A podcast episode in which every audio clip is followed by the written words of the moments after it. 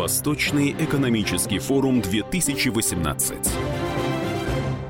Здравствуйте, дорогие друзья. Меня зовут Евгений Беляков. Сейчас у нас в гостях гендиректор Фонда развития новых форм образования Марина а, Ракова. Марина, здравствуйте. Здравствуйте, Евгений. А, сейчас проблема образования и на Дальнем Востоке, и в целом в России, она такая достаточно актуальная, потому что все понимают, что нам нужны высококвалифицированные кадры, причем не только рабочих специальностей, нам в целом а, нужно поднять уровень образования населения, и это нам позволит обеспечить тот самый прорыв, который обещал нам президент, в частности. Вот эм, что понимается под такой новой концепцией концепции да, образования, в чем она будет отличаться от того, что э, мы имеем сейчас? Ну, знаете, она, безусловно, меняется самостоятельно в силу того, что меняется, в принципе, архитектура жизни. Можно привести совершенно примитивные примеры, например, математика. Все говорят, что математику не нужно менять, это же такая наука, которая на все времена. На самом деле это совершенно не так. Если на тот момент, когда зарождалось становление предметной области математика, то все жизненные процессы, которые были в цивилизации, их можно было решить с помощью уравнения, ну, доходя до уровня уравнения Максвелла. То есть сегодня это уровень э, систем, таких как хаос. Это управление неопределенностью, это управление сверхсложностью, под которые нужны совершенно другие мат-методы. Здесь уже на первое место выходит дискретная математика, матричное исчисление, градиентные спуски и так далее.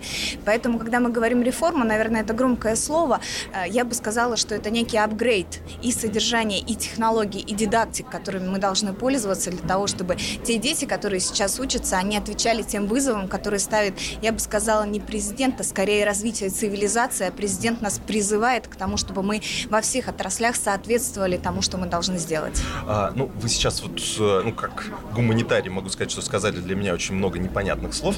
А, вот, точнее, э, слов для меня понятных, но я слабо себе понимаю вообще, что внутри э, из них скрывается, и я думаю, что школьники тоже, да? А, вот что касается как раз школьного образования, если вы его упомянули, нужно ли всех школьников учить вот этим действительно сложным э, математическим э, вещам. Ведь, ну, грубо говоря, логарифмы, я не помню, они мне не нужны в жизни как таковые. Да? А, то есть предполагает ли изменение, э, ну, вот та реформа образования, о которой вы говорите, предполагает ли ну, какую-то некую специализацию со школьной скамьи, когда кто хочет изучать дискретную математику и учится этому с самого начала, а кто не хочет, тот, соответственно, э, занимается чем-то другим. Ну, вы навер- наверняка знаете, что в соответствии с 204 указом президента, который вышел в мае этого года, у нас разрабатываются национальные проекты. Так вот, есть два национальных проекта, которые напрямую, даже три, я бы сказала, относятся к образованию. То есть это НПО образование, это цифровая экономика и это наука.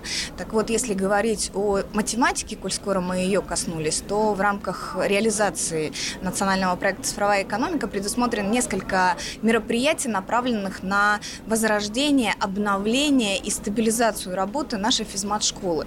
А, в части содержания мы разделяем как минимум два уровня. Это обычный уровень уровень математики для ребят, которым нужно развивать мышление, а ничто так не развивает, как математика, но им действительно не нужно глубоко погружаться в пределы, логарифмы и интегралы. И, соответственно, другой уровень – это углубленный, повышенный уровень знания математики, но по нашим расчетам на текущий момент потребность в таких обучающихся, которые будут заниматься на повышенном уровне, это примерно 25-30% от общего числа обучающихся. Тогда мы действительно сможем сделать прорыв цифровой экономике. Что что включает в себя вот э, национальный проект образования, который сейчас э, активно внедряется? Вот, э, что он будет, из чего он будет состоять? Он пока не внедряется, а, разрабатывается. Не разрабатывается. Ага. Да, мы прошли президиум совета, соответственно, на текущий момент утверждены основные вехи национального проекта. Он состоит из 10 федеральных проектов, которые, по сути, соответствуют 10 задачам, которые определены в рамках отрасли образования президентом в указанном документе моменте. А, это прежде всего школа, это успех каждого ребенка, то есть это дополнительное образование со всеми его формами, это и кванториумы, и сириусы, и профориентирующие проекты, такие как «Билет в будущее», о котором также президент заявил, это проектории и так далее. Это, безусловно, развитие среднего профессионального образования. Здесь, безусловно, мы опираемся на опыт WorldSkills, но и, тем не менее, хотим развивать собственную направленность, которая является уникальной концепцией развития профессионального образования. Это развитие учителя, учителя, так называемый федеральный проект «Учитель будущего», когда мы действительно предоставляем возможность непрерывного развития профессионального мастерства через перезапуск э, институтов развития образования и включение в эту деятельность не только педагогического сообщества, но расширение. Мы раздвигаем рамки, и учитель, и ребенок, он выходит за рамки только предметных учебных областей. Он взаимодействует с работодателем. Мы очень активно вовлекаем родителей на это направление. Еще один федеральный проект – это помощь родителям, а, для того, чтобы они могли понимать, слышать и слушать своих детей, и, соответственно, им помогать в связи с этим. Это, безусловно, повышение конкурентоспособности вузов в этой части. За этот федеральный проект отвечает Министерство науки. А, это социальные лифты, этот федеральный проект мы будем реализовывать совместно с ОНО «Россия – страна возможностей», которая реализовала очень яркий проект в прошлом году. Вы его помните, лидеры России. И, соответственно, еще ряд таких конкурсов для того, чтобы люди, попав туда, смогли действительно получить тот самый прозрачный лифт и самореализоваться на тех площадках, до которых ранее доступ был крайне ограничен. Будет ли это внедряться во всех без исключения школах? Потому что ну, вот те проекты, которые вы назвали, Панториум, Сириус и так далее, все это есть, но это ну, действует действительно очень узком количестве э, учебных заведений. Национальным проектом предусмотрено участие всех регионов.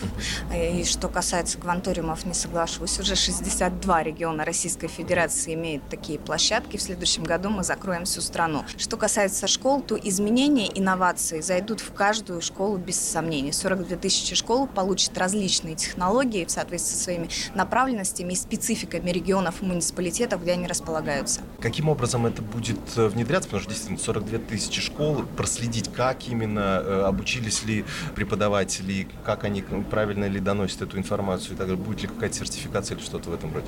Действительно самый, самый острый момент, как отконтролировать, как действительно внедрить и чем помочь региональным командам. Для этого у нас есть постановление 1050 правительства Российской Федерации, в котором достаточно понятно расписана дорожная карта, как мы должны работать, какие региональные команды и федеральные команды будут э, действовать на текущий момент в Министерстве просвещения определен ведомственный проектный офис. Это как раз наш фонд.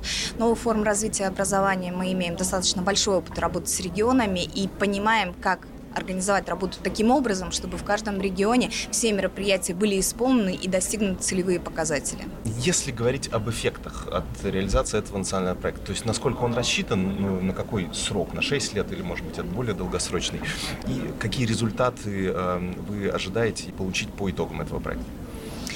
Проект рассчитан на 6 лет, но я бы не стала ограничивать и говорить о том, что эффекты вот через 6 лет мы что-то получим, и потом все закончится. На самом деле национальный проект – это скорее документ, который аккумулирует все ресурсы, которые у нас есть. Это и консолидированные бюджеты, и команды, и межведомственное взаимодействие, и взаимодействие с регионами. То есть это опорный документ и определенные вехи, которые все видят и понимают, что мы двигаемся именно в эту сторону. Если говорить о цифрах, то это порядка порядка 747 миллиардов э, на 6 лет. Это очень большие деньги, из которых 367 миллиардов – это дополнительные средства, которые нам выделило государство, рассмотрев наш национальный проект. Если мы говорим о результатах, то образом Результат э, мы видим обучающегося, который самостоятельно умеет ставить образовательные цели, самостоятельно выбирает траектории развития и достижения этих целей, при этом в индивидуальном темпе освоения. Мы видим, что это учитель, который несколько меняет свою роль, он превращается скорее в наставника, в человека, который может указать путь, помочь на каждом, в каждом вопросе, но он перестает быть узурпатором доставки информации и фактов. Соответственно, это, безусловно, родитель, который участвует также в образовательном процессе. Ну и, конечно же, Решает это цифровизация. Ни в коем случае. Родительская компетенция – это все-таки в первую очередь уметь слушать, слышать и понимать. На текущий момент это происходит не всегда. У нас родитель расценивает ребенка как некий слепок самого себя. И он, представляя некий уровень качества жизни для своего ребенка, который он хочет, чтобы он ездил вот на такой машине, чтобы он жил вот в таком доме, а знать, что он должен поступить на юридический, потому что я его могу устроить на конкретную должность. Да? Да, нормальная житейская Совершенно точно. Но это нужно менять. Ну и, безусловно, это цифровизация, которая затронет э, каждый муниципалитет, каждое село, каждый поселок городского типа. А не боитесь ли, что э, это еще больше усложнит образовательный процесс, потому что, ну, послушать многих родителей, так они сейчас как раз стонут от нагрузки, которая увеличивается с каждым годом на их детей, и что они, условно, теперь а, практически у них нет выхода, им приходится вместе с ребенком э, решать эти задачи, которые усложняются почему-то э, и усложняются. Я бы сказала, что они не усложняются на самом деле. Вопрос в том, что сама образовательная система, как она построена сегодня в нашей стране, это передача накопленного опыта цивилизации. За последние сто лет рывок генерации нового знания был огромный, но мы по-прежнему в прежней парадигме пытаемся все это засунуть в голову ребенка. Соответственно, у нас должна поменяться парадигма. Мы должны в школе научить его самостоятельно учиться. Вот это важно, а не пытаться всунуть ему за 11 лет весь объем знаний цивилизации. Поэтому нет, я абсолютно не боюсь. Мы видим эти результаты, мы в режиме конвергентного обучения сейчас работаем в кванториумах, ребята в коллективах, в командах э, решают очень сложные междисциплинарные проекты, и освоение знаниевой составляющей мы видим, что идет гораздо быстрее именно в такой форме. У нас очень часто говорится, что такая государственная бюрократическая машина, она очень сложная на подъем, чтобы внедрить что-то новое, это со скрипом идет, бюрократическая система этому сопротивляется, и, в общем, очень многие инновации вот такого плана, они, в общем, затухают потом, не доходя до логического конца. А здесь еще больше э, машина бюрократическая, если брать систему образования с, с огромным количеством вот этих э, школ и так далее, так далее. Вот есть ли какие-то у вас конкретные инструменты, как помочь и вскрыть вот всю эту бюрократическую машину, чтобы эти инновации в, и реформы прошли более-менее гладко? Я потому что представляю, как преподаватель преподаватели, которые уже привыкли, они 20 или 25 лет учат по одним тем, тем же лекалам, им сейчас скажут, давайте мы все заменим и будем учить по-новому. Ну, во-первых, э, полностью все менять не нужно. А, во-вторых, э, нет, э, таких рисков нет ввиду того, что именно за счет э, того вектора, который на сегодняшний момент выбран, собственно говоря, министерством, осуществляющим госполитику в этой области, это в первую очередь цифровизация, подразумевающая, что мы принимаем управленческие решения на основе анализа больших данных.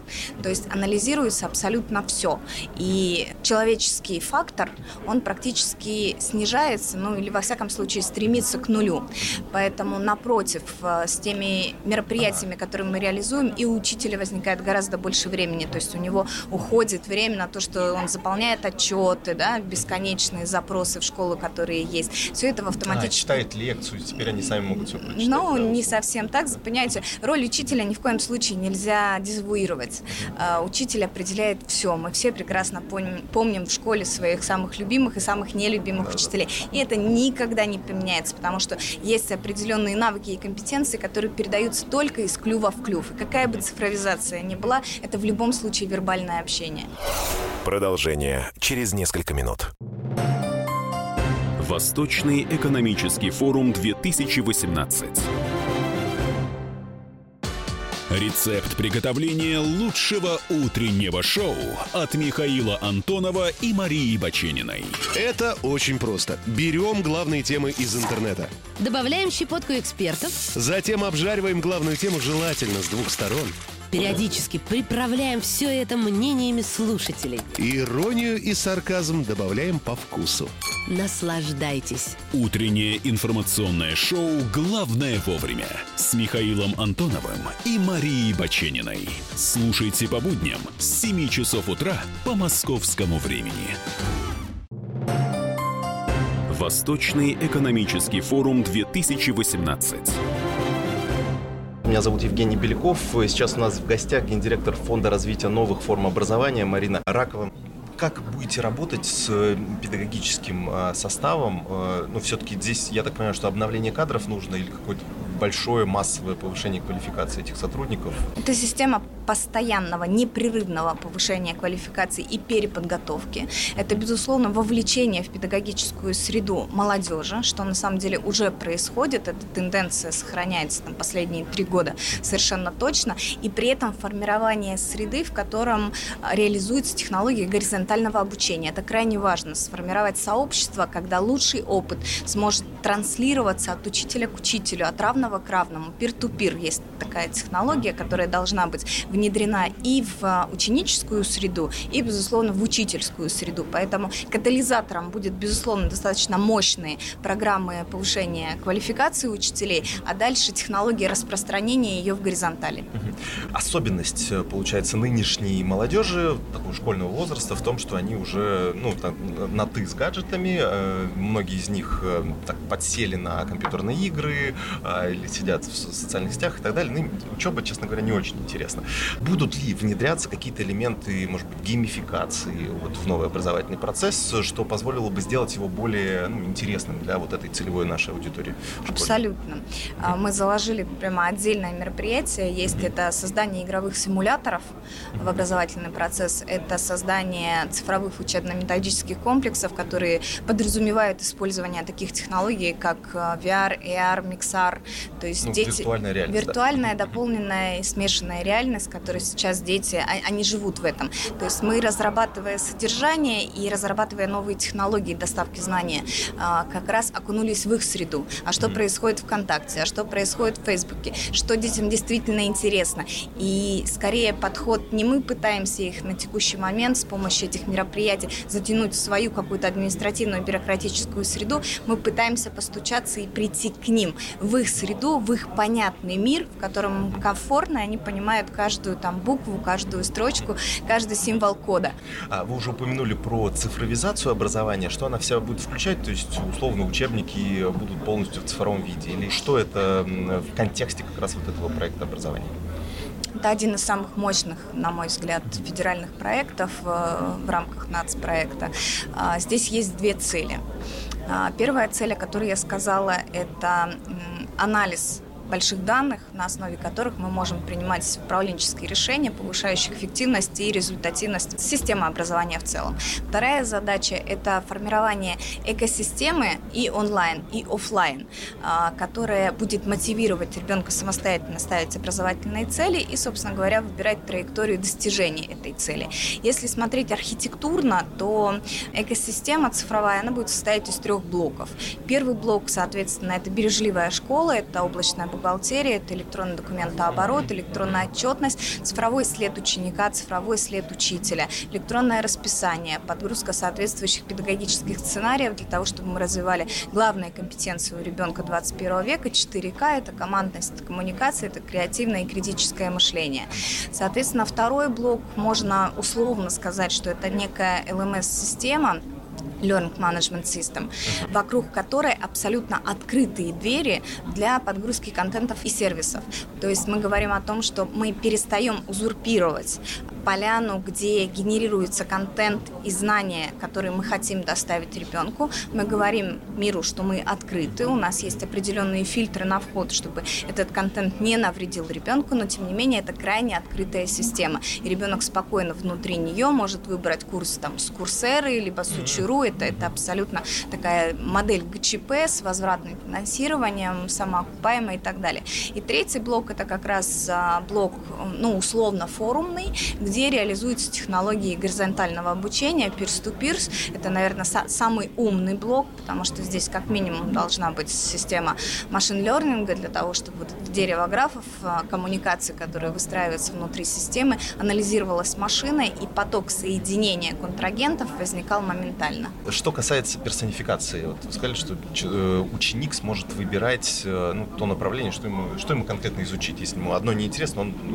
э, читает про что-то другое правильно я понимаю, что теперь э, не будет э, каких-то, ну, будет какая-то базовая, э, базовые знания, которые обязательно нужно знать каждому, а будет еще бо- достаточно большой блок э, тех знаний, которые человек получает сам, и тоже каким-то образом его учитель проверяет, выставляет какие-то Абсолютно оценки. точно. То есть насколько эта часть персонифицированная э, ну, будет соотноситься с базовой, то есть, грубо говоря, какие доли? Знаете, я думаю, что на этот вопрос на текущий момент не может ответить никто, потому что это гораздо более чувствительная область даже, чем здравоохранение, потому что система образования предопределяет всю твою жизнь.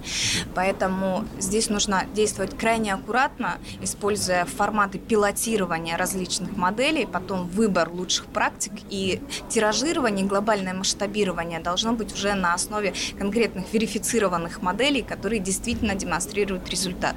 Крайне важно то, что хочется в новой системе перейти от конкретных моментов, когда мы оцениваем результат обучающегося, будь то ВПР, ОГЭ или ЕГЭ, и перейти все-таки к оценке динамики превращения знаний, навыков и компетенций. Вот это крайне важно, чтобы видеть, насколько все инструменты, которые окутывают ребенка в системе образования и развития его в течение всей жизни, они становятся наиболее эффективными, и, соответственно, для нас это alarm о том, что это лучшая практика, которую можно э, развивать.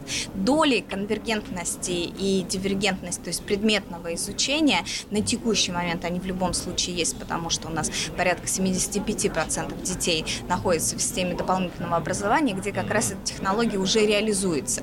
Поэтому сейчас происходит э, такое сращивание двух больших систем. Э, на самом деле мы их никогда не разделяли. Это условно, опять же, бюрократия скорее заставила это сделать. Сейчас идет обратный процесс. Очень много дополнительного образования внутри школы, вы прекрасно это знаете, во внеурочной деятельности, классические форматы дополнительного образования, где все работает уже именно в этом режиме, результаты мы фиксируем, докладываем руководству, и, собственно говоря, именно на основании этого было принято решение о многих мероприятиях в рамках реализации нацпроекта. А, напомните, пожалуйста, сколько э, денег выделено на реализацию этого проекта, ну, может быть, на год или на ближайшую шестилетку?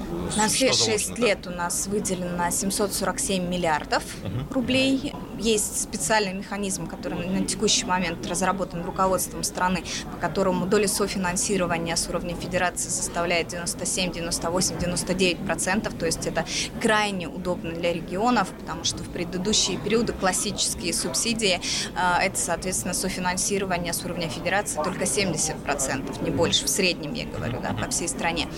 Порядка 80% всех этих средств предусмотрены в формате субсидии. Соответственно, реализовывать финальные мероприятия будут регионы. По многим мероприятиям предусмотрено участие реального сектора, то есть это плюс дополнительно еще внебюджетные источники финансирования. Это отработанная модель, которая обеспечивает как раз сближение реального сектора и школы, чтобы не было такого, что образование готовит не к жизни, да, а просто закапсулировалось, да, и не отвечает, не респондирует тому, что происходит в жизни. Последний вопрос. Вот мы начали как раз э, с того, что собственно, мы занимаемся сейчас э, вот этим внедрением каких-то новых форм в образовании для того, чтобы э, поднять нашу экономику в том числе. Вот есть ли у вас какие-то ключевые показатели эффективности, да, по которым вы можете оценивать, что, ну, допустим, понятно, что не через 5 лет, да, условно, через 10, 15, через 20 лет мы сможем увидеть, что вот этот нацпроект образования сработал именно потому, что у нас там, не знаю, ВВП вырос, мы стали какой-то технологической державой и так далее, и так далее. Вот э, что, на ваш взгляд, вот так, если визионируя, да, как сейчас модно говорить, говорить э, будет, если весь этот нацпроект образования внедрить, все пройдет гладко, идеально? Вы знаете, ни макроэкономические, ни микроэкономические показатели я не стану озвучивать, потому что считаю, что это должны делать профессиональные эксперты. Надо встретиться с Минэкономразвития, который вам все расскажет. А, цели, которые мы точно ставим для себя, первое – это устойчивое место России в мировом рынке распределения труда. То есть на текущий момент, когда вам говорят, там нужно срочно что-то запрототипировать, ракету, я не знаю, там трубу для ПЗРК, да, мы все прекрасно понимаем, что там уровень аддитивных технологий персонализированного продукта находится там, например, в Тайване. Да. Если нам нужно IT-продукт, мы говорим о том, что мы едем куда? В США. Да? И, и так далее. У России на текущий момент мы крайне рады, что точно мы сохраняем за собой лидерство в области а, ядерной энергетики, но хочется, чтобы было было больше, и мир в целом понимал, что у России есть такие, такие и такие ключевые компетенции, которые а, кроме России дать никто не может. И второй показатель, который мне тоже кажется критически важным в силу того, что перед нами поставлена задача перехода а, к экономике мудрости, это отсутствие такой сильной технологической зависимости. У Российской Федерации сейчас этот показатель 95%. Для сравнения, допустим, у Соединенных Штатов это порядка 65%, а, ну, ну и так далее. То есть мы крайне крайне для такой развитой и мощной страны технологическая зависимость огромная. Поэтому я очень надеюсь, что вот этот отложенный горизонт планирования, он приведет к тому, что как минимум мы сократим на 50% технологическую зависимость и станем по многим отраслям лидирующими, производящими, генерирующими знания, технологии и их внедрение. Спасибо большое. Спасибо. Дорогие друзья, Ирина. напомню, что у нас в гостях была Марина Ракова, гендиректор Фонда развития новых форм образования. Спасибо вам большое, что были в нашей студии. Восточный экономический форум 2018. Значит, это тебя зовут Гаф. Меня. Не годится котенку иметь такое имя. А какое имя годится иметь котенку? Как назвать, чем кормить и с кем оставить во время отпуска. День открытых зверей на радио «Комсомольская правда». Каждую субботу 17.05 по Москве в эфире «Вот такая зверушка». Самая живая программа про братьев наших меньших. Советы ветеринара Ильи Середы. Не пропустите.